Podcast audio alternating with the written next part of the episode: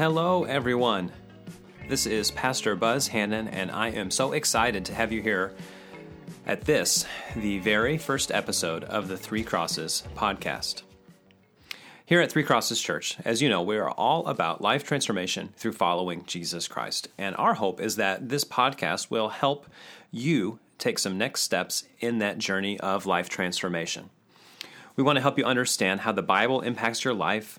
Uh, sometimes that'll be through a sharing of information or some teaching moments, or we might be connecting you to some amazing stories, uh, some testimonies from people right here in our own church community that have had their lives changed by following Jesus Christ. Our hope is that these podcasts will equip and help you to do the same. It's always our goal is to help you see how Jesus Christ is alive and moving and active in your life and how he might change you as you follow him. This particular uh, episode, our first one, as I said, is going to be connected to our Sunday morning series about the Shema. Uh, that was preached on June 24th by yours truly. Uh, you can find a link on our sermons page, threecrosses.org slash about hyphen us slash sermons. And you can watch or listen to that. I love to listen to sermons uh, when I'm not at church. Sometimes I'm at church and I might just be tired or technically I'm at work and so I'm sometimes busy doing something or my kids page me from the kids ministry or I find it more important to have a conversation with someone or maybe I'm just running late and I can't focus on the message. I love to find times in my day or in my week that I can come back and listen to that message or listen to a message from a different church and always be learning, always be thinking, always be meditating on the scriptures. I listen to podcasts a lot when I drive or when I do dishes or um, and yes, I do dishes. Um, I used to listen to them when I mow the lawn, but here in California, all my grass burned up, so I don't have to mow the lawn very much. Uh, so if you're not familiar with podcasting as a as a venue and are just checking this out because you heard about it on Sunday, welcome. Uh, my hope is that you can find some time to connect with the Lord throughout your week that's not constrained to you coming up to the church campus. Maybe you're trapped on the Bay Bridge during your commute and you want to figure out what Deuteronomy has to say to you in your life. You have come to the right place.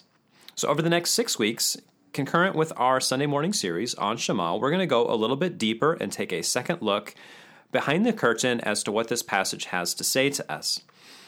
Uh, here, this first week, uh, I'm so excited to have my good friend, Dr. Bill Lyons, come and share with us a little bit about what he does and how he teaches people to study the Bible for themselves. As much as I just was singing the praises of podcasting, and as much as I love preaching and Sunday morning service, and there's no substitute for being together with other believers, there's none like it we still have the responsibility to teach and train ourselves as students of the Word students of the Bible and seeing how it can transform us. As adult, mature believers, we feed ourselves, as it were. Dr. Lyons has so much energy, and he's going to connect you to so many different resources. And sometimes you're going to feel like, whoa, I need to rein you in. You might even hear me try to tuck him back onto the path a time or two. Um, so if you miss uh, the title of a resource that he names, or you're not quite sure what he's talking about, at the end of the cast, I'll come back on here and share some of those with you at a little bit slower pace, and we will link those for you right here in the show notes. If you can get anything from Dr. Lyons, I hope that you catch his love for the Lord, evidenced in his love and care and passion and discipline in studying the scriptures. Uh, Dr. Lyons works at Oral Roberts University as where he teaches Old Testament literature and to get a glimpse into that, I'm so happy and thrilled that he shared some time with me and with you by extension. So without further ado, let's get to that interview. God bless you and I hope you enjoy.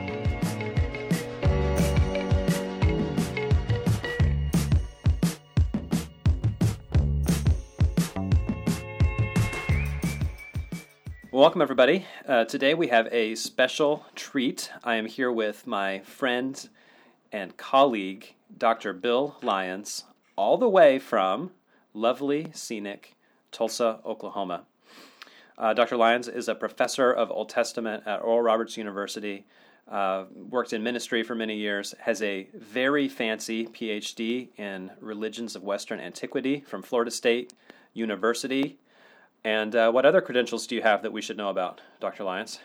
Um, I'm a very big, big Nole fan, the Florida State Seminoles. That's a credential.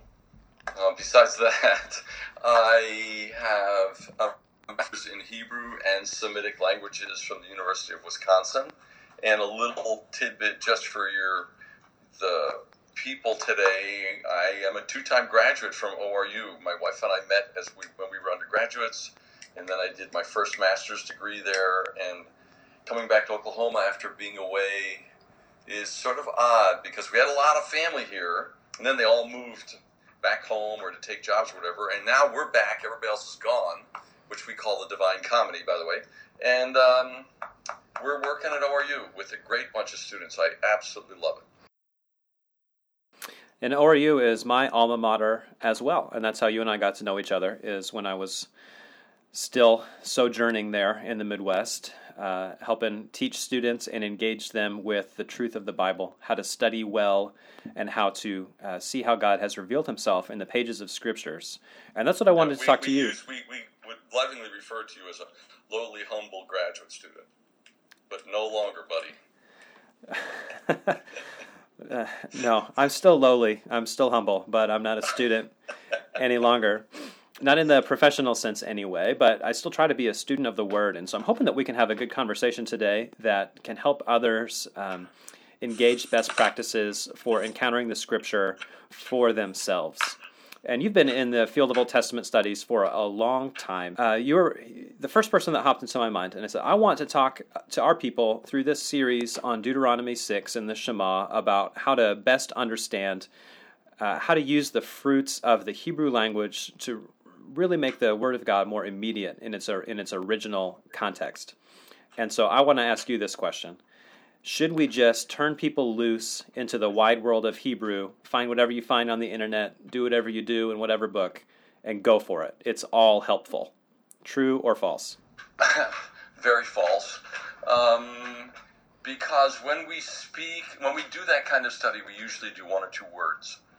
But when we speak, we speak in phrases, in sentences, and in paragraphs to communicate what we want to say. And what we want to say might be colored by one or two words, but in its context, it means something else. So if I say, uh, Son, would you mow the grass? I've got some important meetings I have to be at today, and I need to have the grass mowed so we can go out to the baseball game this weekend. Okay, so what does mow the grass mean? Does it mean the whole yard, the front yard, the backyard? I come home, the front yard's mowed, but the backyard's not. And he says, Oh, you wanted me to do the backyard too? That sort of thing. And I like to teach my students a text without a context is a pretext or an assumed meaning. When I take a word or two out of context and I just study that word, I'm giving I could be giving it meanings that it doesn't have. So I love what you said about seeing a word in its context. Like it, the word is informed by everything around it. Now we're doing at Three Crosses a series on the Shema, you know, Deuteronomy chapter six, and so on. Um, love, hear, O Israel, the Lord your God, the Lord is one. Now you just challenged us that you can't view a word apart from its context, but if we were going to drill down into a couple of the words and phrases, in, even perhaps about how we love the Lord with our heart and mind and soul and strength, um, and I want to figure out what does he mean by heart? What does he mean by mind? What does he mean by soul? What does he mean by strength? What are some good ways to inform myself about that without falling into the ditch that you just described for us? You, you just gave me a great way, uh, a great illustration, because the Hebrew doesn't say heart, soul, mind, and strength. Um, Hebrew says heart, strength, and all that you have, or something like that. It says, um, anyway, it's Luke that puts in mind. So in the New Testament, Luke brings in mind. Whereas in the Hebrew, that's not there. It's just heart, strength, and, uh, and soul means all that you have. So it's important, first of all, that we distinguish and we read it very carefully. So the first step in any really good study, and if you're doing it for three weeks or something like that, I would have the people memorize it. Memorize it, memorize it. So they don't have to think about it, but it's inside their heart. Then the next step is what does hear mean? Well, that's a good one to look up any good commentary, and maybe we should talk about commentaries in a little bit. Any good commentary is going to focus in on what does hear mean, and it's more than just hear. It's got the sense of obey or understand or be formulated or uh, directed by this idea. Listen, I'm telling you the truth. And put it in the context of a, of a polytheistic ancient Near Eastern context, it was stupid to have one God. Um, even in today's multi religious context, especially overseas, the idea of there being one God. Um, 90% of the people in India, that's a, that's a billion people, they're Hindu. They're not thinking there's one God. So this is radical. To us, it's like, oh, yeah, it's sort of normal, it's every day. But for that context, hear, O Israel, listen, obey, O Israel, the Lord our God is one God. And you shall love the Lord your God. Uh, the loving is a, um, you know this, is a contractual word. It's not a, um, oh, a Hallmark store sort of nice card, maybe has flowers in it, maybe even has a little scent in it. That's not the love we're talking about commitment, like Ruth says, where you go, I will go, and you will be my God, or your God will be my God, and your people will be my people. It's a commitment sort of a thing, and you shall be committed. So I, I hear you kind of getting excited about digging into these words, even though you just told me, right? Words are informed by context. So we right. hear about things like hearing actually means obedience, and love actually means contract and obligation. Um, for somebody that didn't spend you know years in graduate school, what are some uh, perhaps tips or tricks that they can uh, access some of those root meanings? I think every Christian home should have a really good Bible dictionary. Okay, what's a what's a Bible dictionary? The Zondervan Bible Dictionary is a good one. The Eerdmans Bible Dictionary is a good one. The Harper's Bible. These are like one volume, three inch thick sort of things. They're going to have a lot of good stuff in it. And I, think everybody should have one of those, especially when you start having children, because children are going to ask those questions, and it's like, um, I'm not sure about that. Let me think about it. That means I'm going to go run to the room, grab the book, read about it a little bit, I'm going to have something informing what I say. And a good lexic, I mean, uh, atlas is really nice. Although there's great stuff online now, so you don't have to buy an atlas. But to show the children where this is to blow up the map and see the roads coming in and out, seeing the mountains. Um, when Jesus traveled around in the New Testament, he stayed almost exclusively up in the mountains. He didn't go down to the coast. Only occasionally does he go down to the Jordan and to the Red Sea. He stays up in the mountains because that's where his ministry was. So um, I think having a Bible dictionary is good, and then it might be a good time to mention some other commentaries. Well, uh, before we, perhaps before we get into commentaries, uh, could you describe for us a little bit about how a Bible dictionary is different than like a Webster's dictionary? Like I hear that word dictionary, and I'm just envisioning like looking up Scrabble words, right? But a Bible dictionary is a little bit different. Let's say you were doing Ruth. You could look up Ruth, and it would have I don't know three pages or so, maybe four, three pages surely on Ruth, and it would have some bibliography at the end that you could go to the library and snag even if they have to do interlibrary loan, they could get this stuff and you could do some more reading. Um, and it'll have interconnected articles. So um, you're going through Ruth and it goes to the kinsman redeemer. Boaz is the kinsman redeemer, and the Hebrew word for that is uh, goel.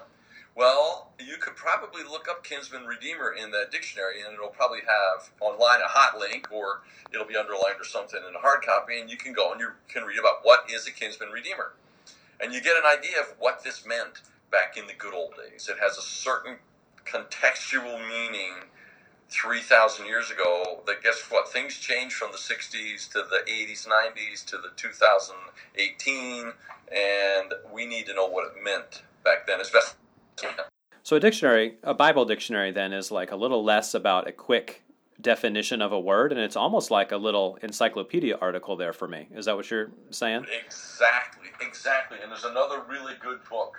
It's called Hard Sayings of the Bible. And the editor is Kaiser, Walter Kaiser, Hard Sayings of the Bible. That's a doozy because in there you can look up uh, stuff like the giants in, in Genesis chapter 6. Who were the giants? In Hebrew, the word is Nephilim. And what are these creatures and why are they there right before the flood story? So, in other words, and that hard things of the Bible's maybe $25 or something. A good Bible dictionary is 35 five or something. These are not expensive, and so much of it is digitized now. You can probably get it online for almost nothing. So you're talking about hard sayings, dictionaries, atlases. This all seems like a lot of work, to be honest. is there is there an easy sayings of the Bible that I can get, or is there a way to just download this into my brain without going to a you know a Bible dictionary? Like that seems boring. Is there another this way? Is, this is not the Matrix. I don't have a port on the back of my neck where I can load in how to fly a helicopter or a jet. This is a lifestyle. And I think somewhere in the New Testament it says, Study to show thyself approved, a king in King James, a workman that needeth not be ashamed, rightly dividing the word of truth. What's having is worth working for. And this is a lifestyle adjustment. We are to study and we are to obey. Hear, O Israel. Um, and it's interesting because right after the Shema, uh, where it says, "Hear, Israel, the Lord God is one. You shall love the Lord your God with all all you've got." What's the next phrase? And you shall teach these things to your children. And the word there is sharpen, the same word for teeth.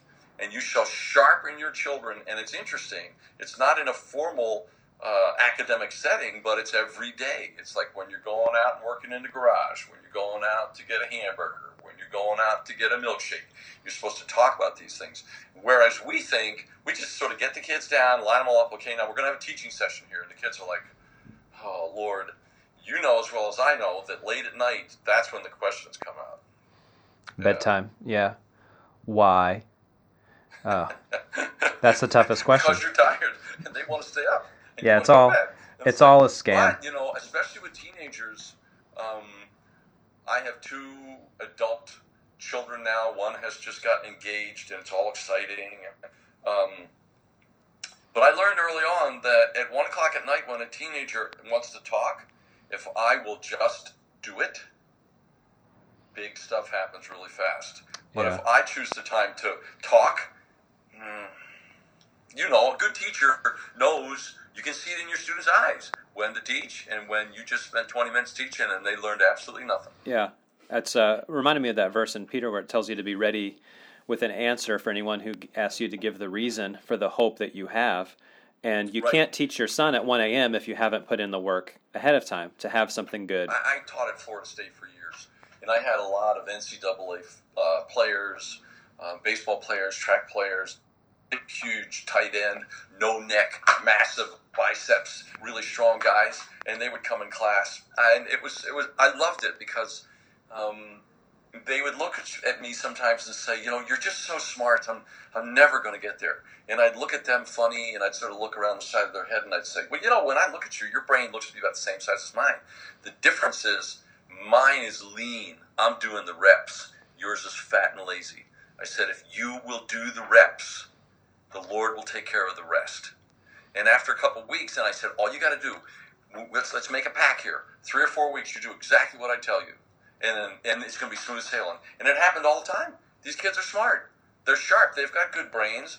The whole the whole idea of the the dumb athlete is is unfortunate because in my situation, I've never met a dumb athlete. What I've, what I've met is athletes that have fallen to stereotypes, and if we give them the time, people respond. Same thing with children. If we talk to them as adults, and these books help us talk to them as adults, if we talk to them as adults, they'll realize it and they'll raise, they'll, they'll raise up to the bar of where we're going. I love what you said about getting reps done, mental reps, repetitions.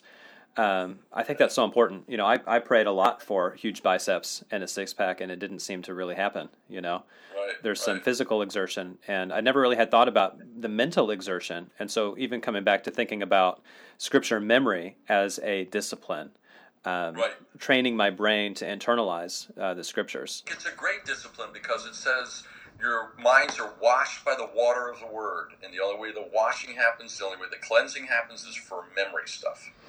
And when I teach um, uh, Hebrew classes, not the beginning classes, but the advanced classes, they memorize passages. Like they do the they do these verses that we're talking about in Deuteronomy chapter six. They memorize it in Hebrew, and they have to recite it perfectly.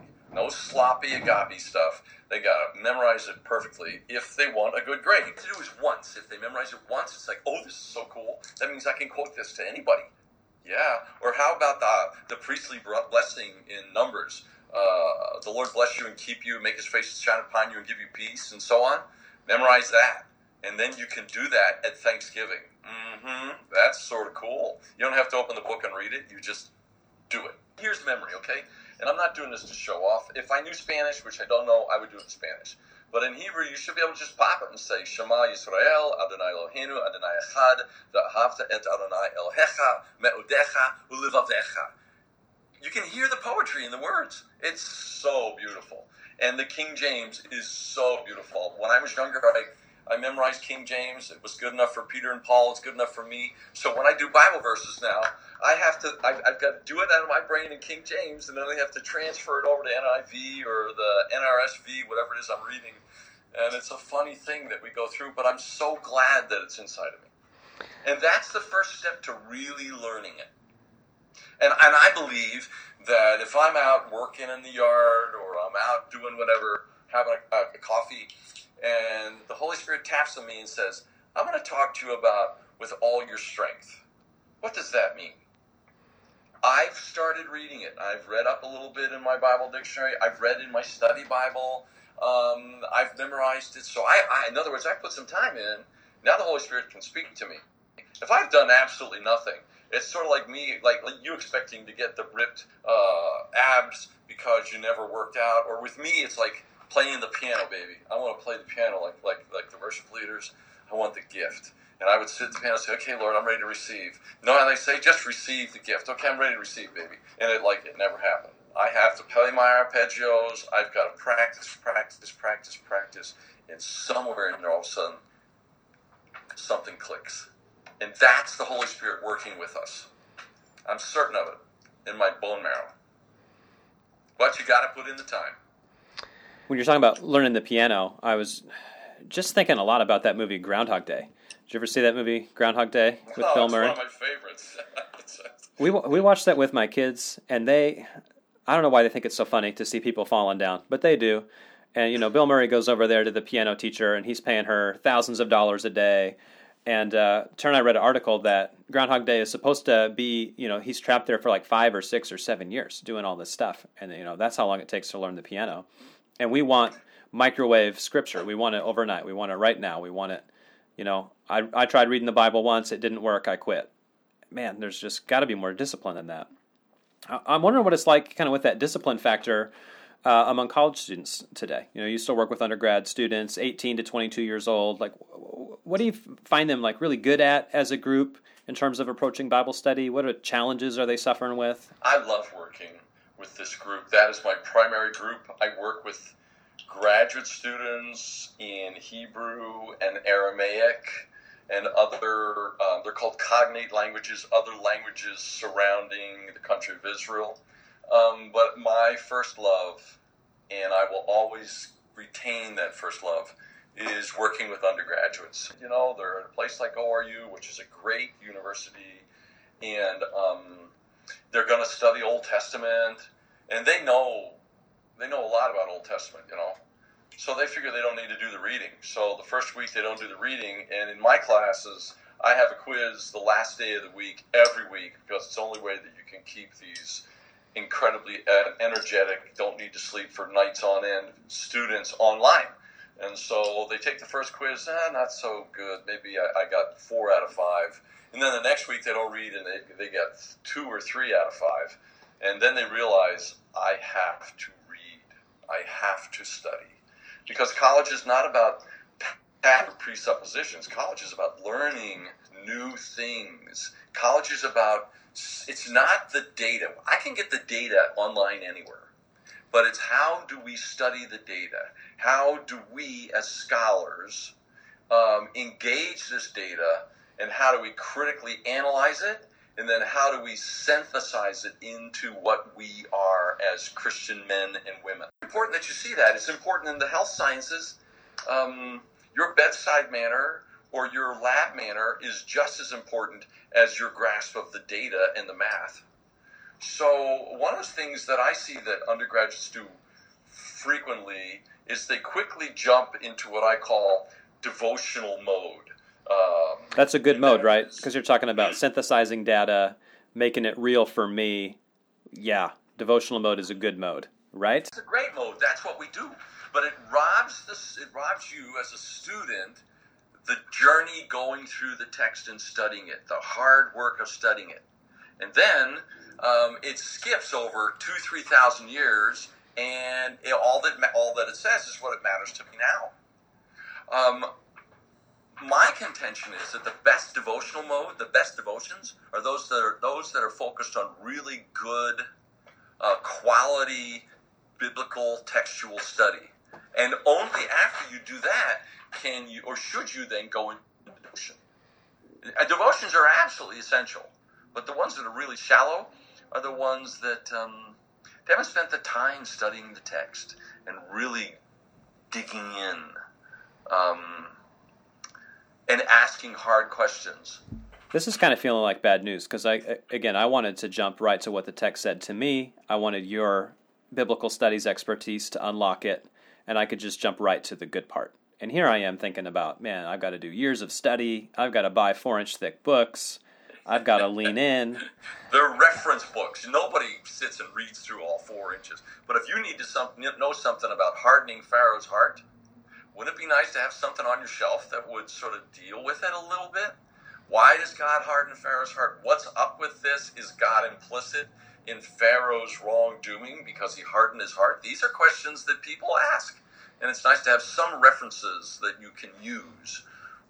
The study and the process of study changes us because it's not just an, a mental thing, but it's a heart thing, and it's an emotional thing. And any student of the Bible knows I can give you a, good example of when the Holy Spirit tapped on my shoulder when I was a student, and it'll take me a minute and a half.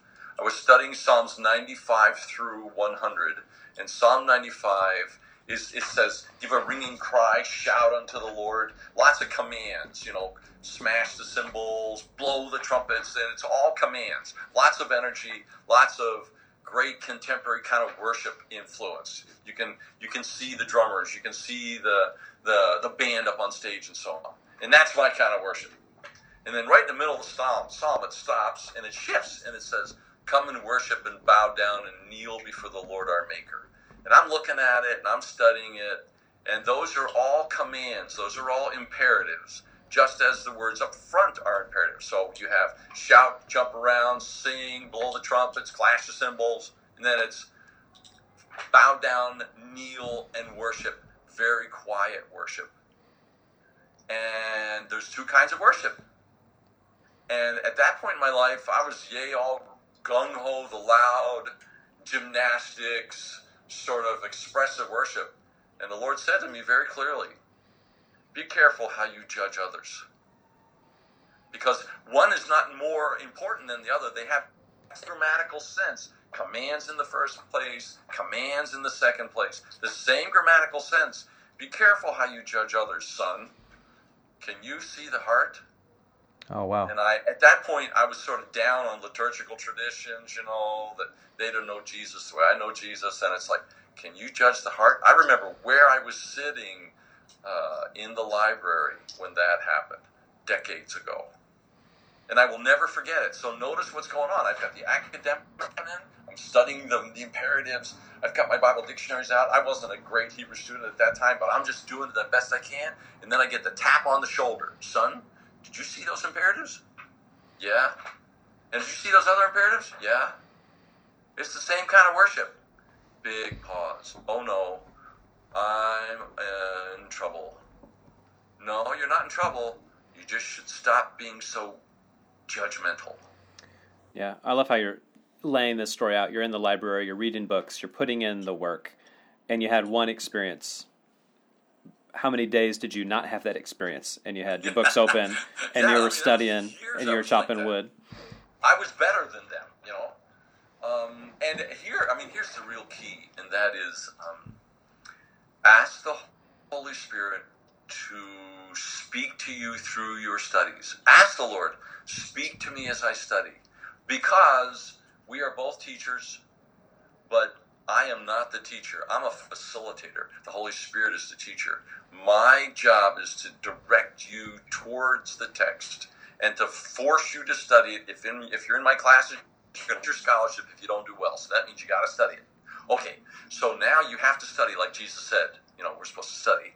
And oh, by the way, when Jesus was young, he amazed the leaders because of his study, not because he could do miracles, not because he could feed 5,000, but what? Because of his study. So you start doing that, and you and you ask the Lord to speak to you, and He's going to say, "What about this verse over here?" I'll, give you another example, real quickly.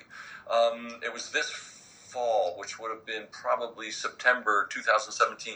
We were doing Old Testament, and I do the introduction to Old Testament and Old Testament survey all the time and um, we hit the Ten Commandments, you know. And I'm I got a lot to do, blowing through Deuteronomy. I'm blowing through Exodus.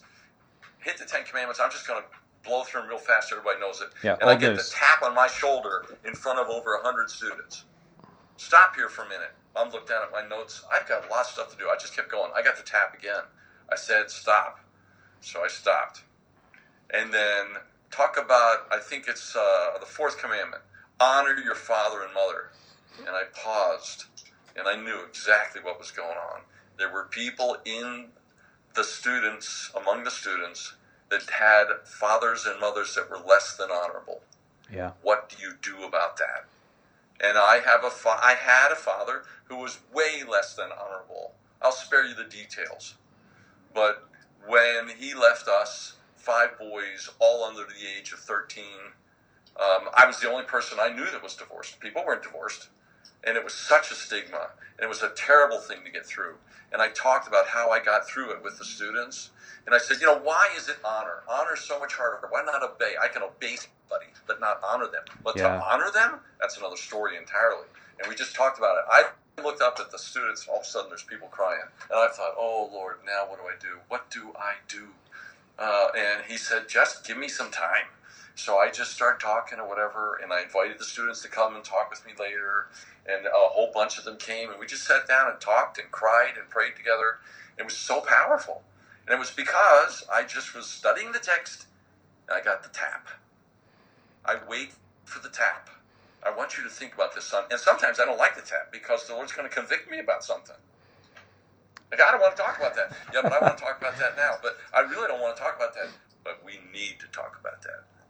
And you can do years worth of counseling in three or four minutes. Years. Yeah.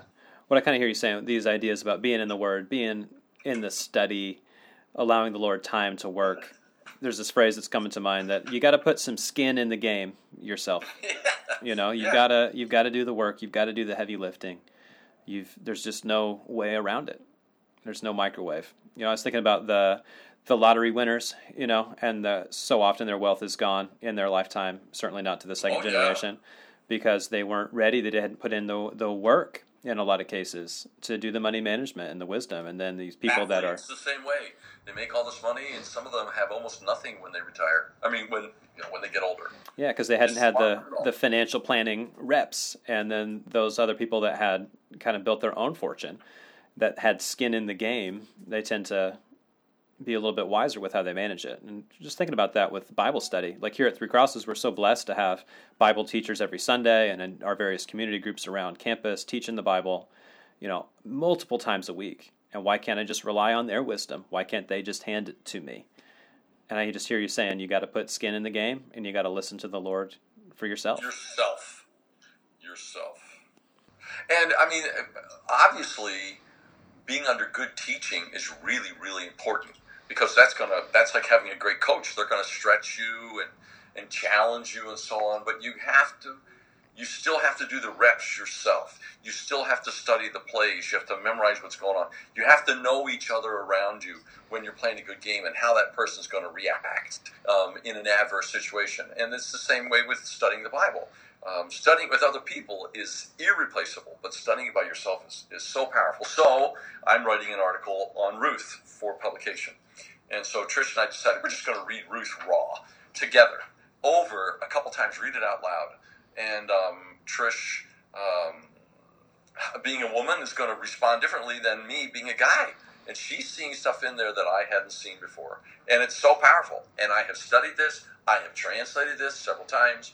I have studied about it with commentators, and it's like working with these different commentator commentaries and commentators. It's like being in a, a discussion with you and me. You're just reading it uh, Uh, but they're going to disagree with each other and they're going to argue back and forth. And Trish and I disagree sometimes, and we talk about what's going on. But having her perspective is invaluable. And notice what it's what it is. We sit down, we read it in English together, and it's like, wow, this is so powerful. And I'm very, very thankful for her, for her perspective. That me being a white, a, a male in the West, am never going to see things the way she sees. So makes me jealous. Yeah. Um, yeah. I, I, did want to say something about you were talking about different resources, and we talked about Bible dictionaries, having a, a, a really good atlas, um, even if they're online. Um, uh, web resources are a dime a dozen. You got to be careful which resources you go to. Usually, the ones, this is what we say in university, there's all kinds of stuff out there. Much of it is devotional. Some of it is sort of way out there, which I call that off roading.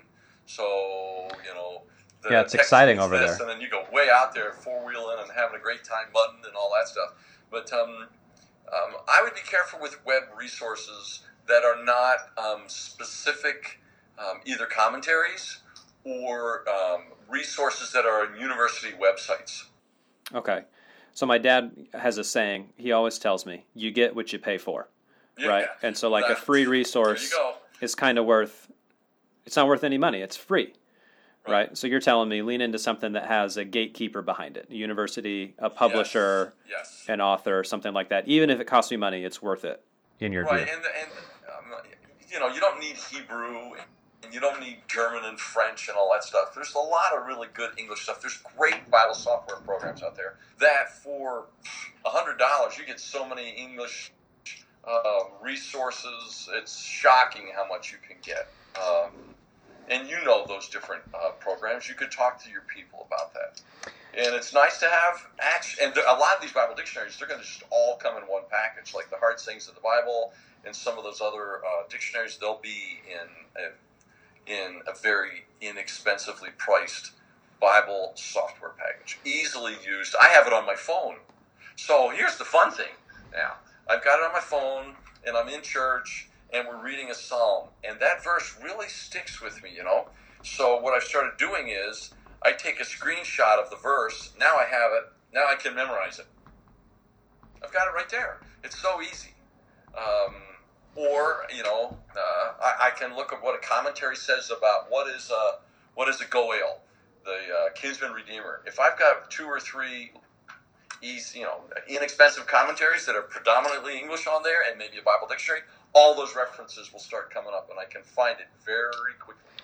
So you're kind of talking in two ways about Bible study. One is that it's just like a significant amount of work, and you got to work hard, and you got to lean in, and you got to chop wood and then it's so easy it's at my fingertips it's on my smartphone and so as a as a as a listener trying to parse through all this like man i can never be a phd in old testament um, how much time would you say a person could and should spend per week in bible study like if you're going to make it bite-sized approachable for a, a super commuter in the bay area as we call them like how much time should i be devoting to this in my daily life like you're a you're a pro this is your life. This is your career. Yeah, this is your calling. I think about it all the time. Um, here's what happens. Once you start studying, pick a book you like, or pick a person, uh, Joseph, uh, Genesis 37 through 50. One of the most incredible uh, biblical passages in the entire Bible. There's nothing like chapter 50 in Genesis. It's so powerful because you and I know that Joseph he could, and uh, of all people to retaliate, I would feel that he would be justified to retaliate. And yet he and there's this massive move of forgiveness in Joseph. You could study Joseph and you just start studying it. So you have to have it accessible. You don't want to carry around a big, you know, 20 pound chain reference or Dake's Bible or something like that. Get a Bible on your phone and then you can read it while you're commuting and you can be thinking about it and you read 10 verses and you maybe read it two or three times and, and you read it our problem is is that when people read the bible they want to read like two two or three words and focus on it you know like jesus wept wow he wept i wonder if he had tissues when he was weeping I wonder if he really wept, or was it like a, just a light little weeping, or big sobs and heaving? What kind of weeping was it? And after about half an hour thinking about weeping, you've wasted all your time thinking about weeping. Not that it's wasted, but you got to get the bigger picture. So you start with reading a chapter or two, and you read it two or three times, and that might take you the whole week worth of commuting. That's great. But in the meantime, if you get it in your brain, it's going to be sitting there in the back burner, sort of simmering, and you're going to think about it and think about it, and sooner or later you're going to like nervously pick up your Bible dictionary and look up Joseph. And all of a sudden it's going to say some stuff. Then you go back and you read it and it makes more sense. Now the dialogue has started. You got to be very dangerous because you get sucked into the fun of doing biblical study. So I love so I love how this pattern you're laying out. I love this pattern that you're laying out. Teaches us that you don't jump to the sermon, you don't jump to the commentary, you don't jump to the resource. You get into the Bible itself first and lay that foundation right. as long right. as it takes. Right. That's like jumping to the devotional.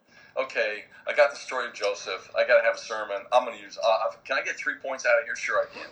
But you're missing the story and the intrigue. Why is it that Potiphar's wife can't keep her hands off of Job? That's a big one.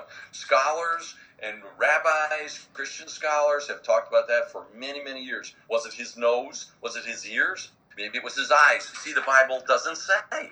But there's enough in there, and in a good movie, in a good story, what do we love? We love stuff that pulls us in. And the Joseph story is just that. It gives you enough to pull you in, but then you're left not knowing. And that means you need to go out and do some study. And sometimes you'll get a definitive answer, many times you won't, because it's intentional ambiguity. And that's an interesting thing that the Bible sometimes is ambiguous. It doesn't say everything we want to know. So then what do we do? Well, it's time to go to the Lord in prayer. It's time to come to somebody like you or some of the other people on staff, ask the questions. But notice you've done the hard work already. You've put in the homework. Now I can I can have a discussion with my pastor. That's pretty cool. Yeah, Dr. Lyons, I've so enjoyed this time talking together. I think you've given us so many good tips and tricks and excitement about studying the Bible, whether that's getting back and memorizing first, getting into the richness of the text, connecting with resources. Uh, if one of our listeners wanted to connect with you after the show, do, do, you have any books or publications or email or vlog or um, I have snail mail? It's just wlyons at oru.edu. I have a book out there. It's very expensive, but it's uh, I remember you you get what you pay for. You get what you pay for.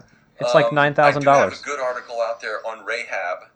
It's called Rahab in Rehab, which um, it's a history of interpretation of Rahab, and that's a very interesting thing. We sometimes forget that different Jew, Christian and Jewish communities um, read these texts very differently and Calvin and Luther and Augustine very early in the Christian text. They, they studied Rahab, and Rahab was, I mean, she was some kind of harlot. She probably owned a brothel, and yet there she is in Matthew in the lineage of Dave, of Jesus. What do we do with that? That's that's a hermeneutical problem. Um, and so scholars have struggled with it. I got to write an article, and it's out there. It's available on the web, uh, pretty accessible and it's and I think we're using it now in one of our classes on how to do Bible study in the department, the uh, research sem class. Oh wow! That wasn't my decision; that was their decision. I'm trying to keep up the humility thing here. That's good. That's good. Maybe some of our listeners will go and enroll at ORU and be four-year Bible students. Who can yeah, say? well, they need to talk to you about it because you, you're the, you're the man. You know what it's like. Um, I wouldn't be afraid. I, God has made us with strong brains and has given us strong hearts. And all our best ability is not what we know. What we know, what we study, our best ability is our availability. And when the Holy Spirit chose someone to write most of the New Testament, He didn't choose somebody like Peter that was a fisherman. God love him. He knew how to fish, he knew how to mend nets, but he doesn't know how to write he chose Paul, and Paul studied at the best schools and with the best scholars of his time. And it was all BC, and the Lord sanctified all that and used it for the church. And so we don't know when we say, Yes, I'm going to follow you, we don't know what that means. But having the education and getting the training is absolutely essential. And so I'm glad you're out there. Even though I miss being, I miss having you in my department. Man, I miss it. Well, I'm glad being out here. I miss being in Tulsa. Sometimes I feel pulled apart in the different worlds, but I think that's part of Yeah. journeying with Christ is you follow God where He leads, and uh, if you miss something that you left behind, that's because it was a, a blessing while you were there. So Yeah. I give uh, I give God glory, and if uh, some of our listeners want to go study under you, man, they should go. If they want to come and uh, learn more about devotional reading through the scriptures, attending our Sunday services, and going through the Shema, come, put in the work, get some skin in the game, and Skin uh, in the game, brother. and we'll talk to it. you, uh, and we will talk to you later. Thanks again for your time, Dr. Lyons.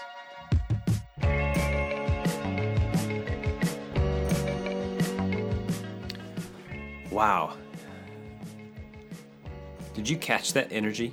Did you catch that passion? I almost feel exhausted after having listened to that with Dr. Lyons. I hope one day to be able to exude that same love and passion for the scriptures that he did. I hope that it was encouraging and informative and challenging for you. Uh, and if you caught his challenge, you'll know that you're not done. There's always another step to take. That study is a lifelong process. And no matter where you're at today, your only responsibility is to take just one step further. I love the challenge that he gave us to read and think about and study a passage over and over and over and go a little bit more slowly, perhaps, than we might otherwise want. Uh, Sometimes you want to rush through as if there's a blue ribbon or a trophy handing on the other side of that Bible reading. There's not. We want to get the word into our heart and into our soul. And I know that I'll be taking his challenge to read Deuteronomy 6 and think about and memorize and study and pray through it over the course of our sermon series these next six weeks. I think if we all did that together, we might be surprised at how clearly we would hear from the Lord and what it means to love him and respond to him and be his and transformed into the character of Jesus Christ, his son. I was also so grateful for those resources that he connected us with, and I wanted to reiterate three of them. Uh, the first is those Bible dictionaries. One of the ones that I own is Eerdmans Bible Dictionary. Eerdmans is E E R D M A N S. That's the name of a publishing company. So it's Eerdmans Bible Dictionary. It's available on Amazon. You can order it. Uh, we may even be able to help you get it through our bookstore should you need that. Uh, this is a just a series of articles and anthologies that will help bring you up to speed quickly about a concept in the Bible that you are unfamiliar with. You know, they always used to tell you if you don't know the definition of a word, look it up. And nowadays we just Google it, or maybe we pretend that we actually know what it means. But the Bible Dictionary will bring a quick and easy summation of information right into a one stop shop. There's also the New Bible Dictionary, or the Anchor Bible Dictionary is probably more than you would need for home use. It's also quite expensive, and so I would recommend that you check out the Eerdmans Bible Dictionary. Dr. Lyons also mentioned a book called Hard Sayings of the Bible, edited by Walter Kaiser. This is a, a, a decent book to walk through some things that you might be struggling with. All too often, I think people feel like if they don't understand the answer to the question that they have about the Bible, maybe it means that the Bible isn't true. Or maybe it means that the Bible's too hard to understand and I shouldn't even try. That's why I love this book by Dr. Kaiser is it helps us understand that even if understanding the Bible is hard, there's a way to do it. And even if it takes work, the Bible is not afraid of the questions that we ask it. We can ask God basically anything. Nobody has yet fully stumped him. Even if there are still some areas of mystery, and even if people, right thinking, Bible believing people, can understand the Bible a little bit differently than each other, that's okay. That's okay. The Bible is a tool that points us towards Jesus Christ, a trustworthy, reliable, inspired tool, but sometimes a difficult tool to use. Hard Sayings of the Bible by Walter Kaiser will help us get those theological muscles built a little bit. We also talked a little bit about the value of Bible commentaries. One of the ones that I would recommend is the NIV Application Series. This series uh, is basically one volume per book of the Bible. So, for example, if you wanted to study the book of First John, you could go and purchase the NIV Life Application Commentary on First John, and that would be a great companion to help you walk through some of the challenges and contours of the history and things of that nature that you would need to fully understand First John. If you're going to choose to study Deuteronomy along with us over these next few weeks, there is a volume in the NIV series authored by Daniel Block, and it looks like there's a $5 Kindle version if you're into electronic books, and it's about 30 bucks if you were going to pick up the hardback. A worthy investment to help guide and vivify and encourage your study. But let's never forget there is no substitute for reading, thinking, praying, meditating on the Bible itself. I hope that our time together today has helped you to do that, that you've experienced some life transformation through seeing Christ in the pages of Scripture, and as He has given us a mind to study and think and train, that you will use yours to His glory this week. We're praying for you here at Three Crosses Church. We love you. Always feel free to reach out. And we will see you next week right here at the Three Crosses podcast.